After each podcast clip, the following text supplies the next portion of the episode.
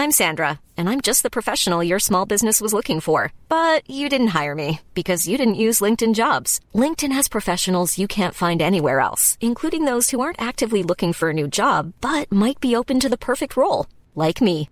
In a given month, over 70% of LinkedIn users don't visit other leading job sites. So if you're not looking on LinkedIn, you'll miss out on great candidates like Sandra. Start hiring professionals like a professional. Post your free job on linkedin.com/spoken today.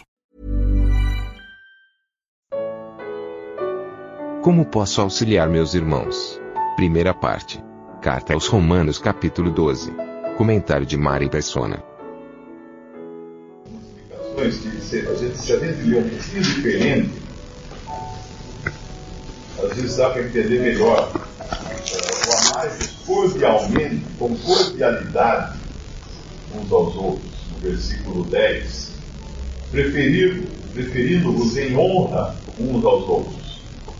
Isso o Senhor já mostrou né, quando ele estava aqui, quando ele lavou os pés dos seus discípulos, uh, dizendo que se eles quisessem aquele, aquele que quisesse ser, ser senhor, né, tinha que ser servo, aquele que quisesse ser chefe, tinha que ser primeiro, tinha que, que ser aquele que servia. Porque o Senhor veio ao mundo para servir. Às vezes a gente, a gente quando, quando escuta um incrédulo falar de Cristo, uh, ouve ele falar assim, não, ele foi um grande homem, um grande líder, um homem poderoso, que tinha muito poder, fazia pão aparecer, fazia, andava nas águas, só. mas uh, essa é a visão de alguém uh, numa posição, num pedestal. E o Senhor jamais esteve aqui nessa posição. Ele fazia tudo isso, mas no intuito de servir, tanto é que ele nunca fez para si mesmo. Quando ele teve sede, ele pediu para a mulher samaritana. Ele nunca, teve, eh, nunca fez de si mesmo. No deserto, quando ele teve fome, ele não usou os seus poderes para transformar as pedras em pães. Mas ele nunca se exibiu. Ele nunca fez algo para mostrar: olha, olha o que eu sei fazer, gente, olha como eu sou poderoso. Nunca. E, na verdade, essa é a maneira humana de agir. Uh, aqui, no versículo preferindo-vos em honra uns aos outros, que a gente lembra naquela passagem, quando o Senhor em João, não lembro se é João agora, quando ele desce do monte da transfiguração, e há um, garoto que está possesso de espírito imundo, e esse espírito imundo joga para a água, joga no fogo, não, esse garoto não se submete ao seu pai, ele é totalmente rebelde ao pai e totalmente incapaz de se controlar, controlar a si mesmo. E aí, quando os discípulos perguntam por que eles não tinham conseguido expulsar aquele demônio, o Senhor fala que aquilo não era possível de fazer, a não ser como jejum de oração.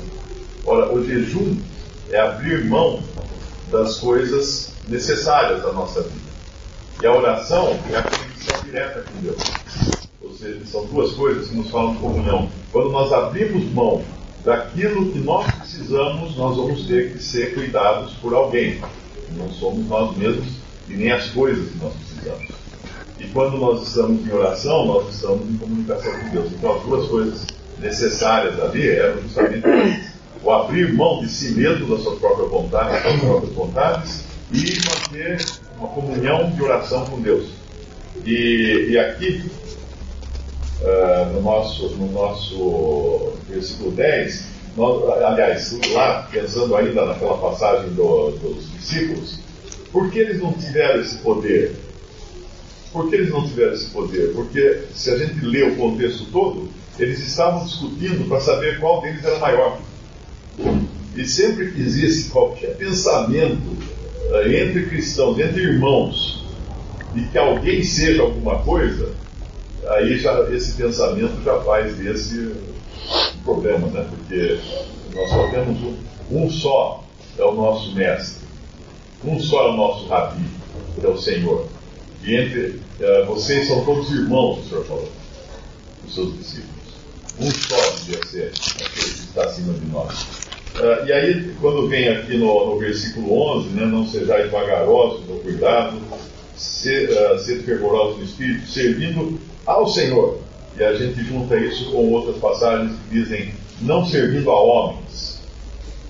Claro que nós servimos a homens, no sentido de fazermos aquelas coisas que ajudam homens, que ajudam as pessoas, ajudam nossos irmãos, ajudam os incrédulos a conhecer a verdade, mas sempre tendo em mente que é ao Senhor que nós estamos servindo. Uma coisa que quando meus filhos eram pequenos, a gente fazia questão de nunca dizer para eles, era assim, olha, não faz isso porque o papai não gosta, hein? não faz isso porque a mamãe não gosta. A gente sempre falava, não faz isso porque o Senhor não gosta. Eles deviam saber que quando o papai e a mamãe falhassem, isso não iria mudar em nada a obediência deles. Eles estavam sendo obedientes ao Senhor, eles estavam fazendo as coisas uh, servindo ao Senhor, como fala no versículo, versículo 11. E o versículo 12, uh, ah, algumas, algumas atribuições nossas. Primeiro, de nos alegrarmos na esperança. Quantas vezes nós deixamos de nos alegrar na esperança? As dificuldades da vida geralmente levam a gente a, a se entristecer com as expectativas. Mas o cristão, ele deve estar sempre alegre uh, na esperança, porque nós temos esperança. O, o mundo não tem esperança. O incrédulo não tem esperança, mas o cristão tem esperança. Então ele tem um motivo de se alegrar. Se eu sei que eu vou ganhar um presente eh, eu sou criança, vou ganhar uma bicicleta dos meus pais no meu aniversário. Eu já tenho essa expectativa, eu fico pensando nesse presente que eu vou ganhar, eu vou pensar nele como? Isso vai encher meu pensamento. Isso vai ser a coisa mais importante para mim, que vai ocupar meu pensamento o dia inteiro. Alegrai-vos na esperança, e depois fala, sede pacientes na tribulação. Essa é a parte mais difícil, né? Quando vem a tribulação, a gente a gente xinga, a gente reclama, a gente uh, se dá topada com o dedinho no, na quina da mesa. Uh, a coisa mais complicada é você ser paciente naquela hora.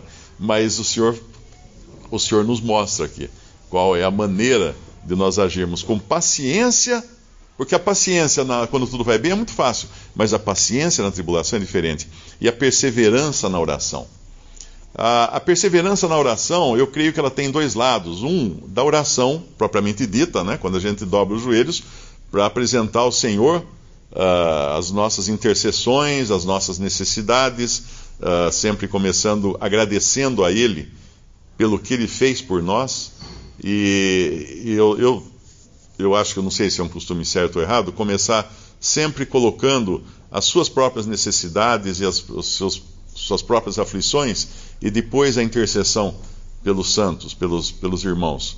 Porque se eu não estou bem com o Senhor, se eu não estou, uh, se eu não coloquei tudo na mesa, né, não está tudo claro com Ele, no meu coração diante dele, uh, dificilmente eu vou fazer uma, inter, uma intercessão uh, consciente e também não fingida, como fala lá no versículo 9, né? Uh, não quero dizer com isso que nós devemos sempre pensar primeiro na gente. Não, estou falando na oração, a gente sempre entrar na presença do Senhor, nos apresentarmos a Ele com aquilo que está sendo a nossa tribulação, o nosso, a nossa aflição, e no momento em que nós pusemos isso diante dele, nós vamos ter agora liberdade para trazer outras, outras necessidades. Talvez, talvez algum irmão possa me corrigir se eu estiver com uma, uma ideia errada nesse sentido. E aqui no versículo 13, uh, ah, são duas coisas. Uma é comunicar com os santos nas suas necessidades. Isso aqui, irmãos, é, é uma coisa importante que a gente às vezes esquece: que há necessidades. Há necessidades, por exemplo, de irmãos que estão passando por dificuldades por falta de emprego.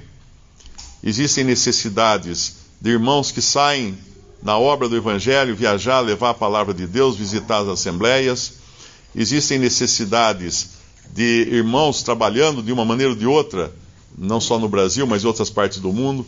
Existem necessidades de doença, quando irmãos são, estão enfermos, e quando uma pessoa está enferma, basta você passar na, na farmácia para ver o custo que é comprar medicamentos. Então, às vezes, nós somos meio lerdos nesse sentido e, e acabamos deixando tipo assim: ah, os irmãos vão ajudar. A Assembleia vai ajudar. Sim, a Assembleia às vezes ajuda algumas coisas. Mas se eu detecto uma necessidade eu tenho condições de suprir aquela necessidade, por que é que eu já não, não, não me adianto e. Porque o Senhor mostrou isso para mim. e está dentro do meu recurso, por que eu já não me adianto e vou, vou, vou suprir isso?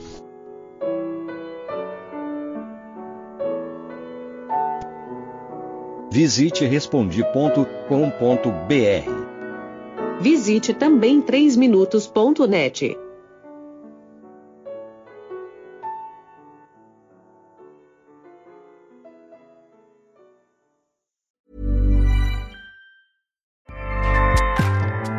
ACAST powers the world's best podcasts.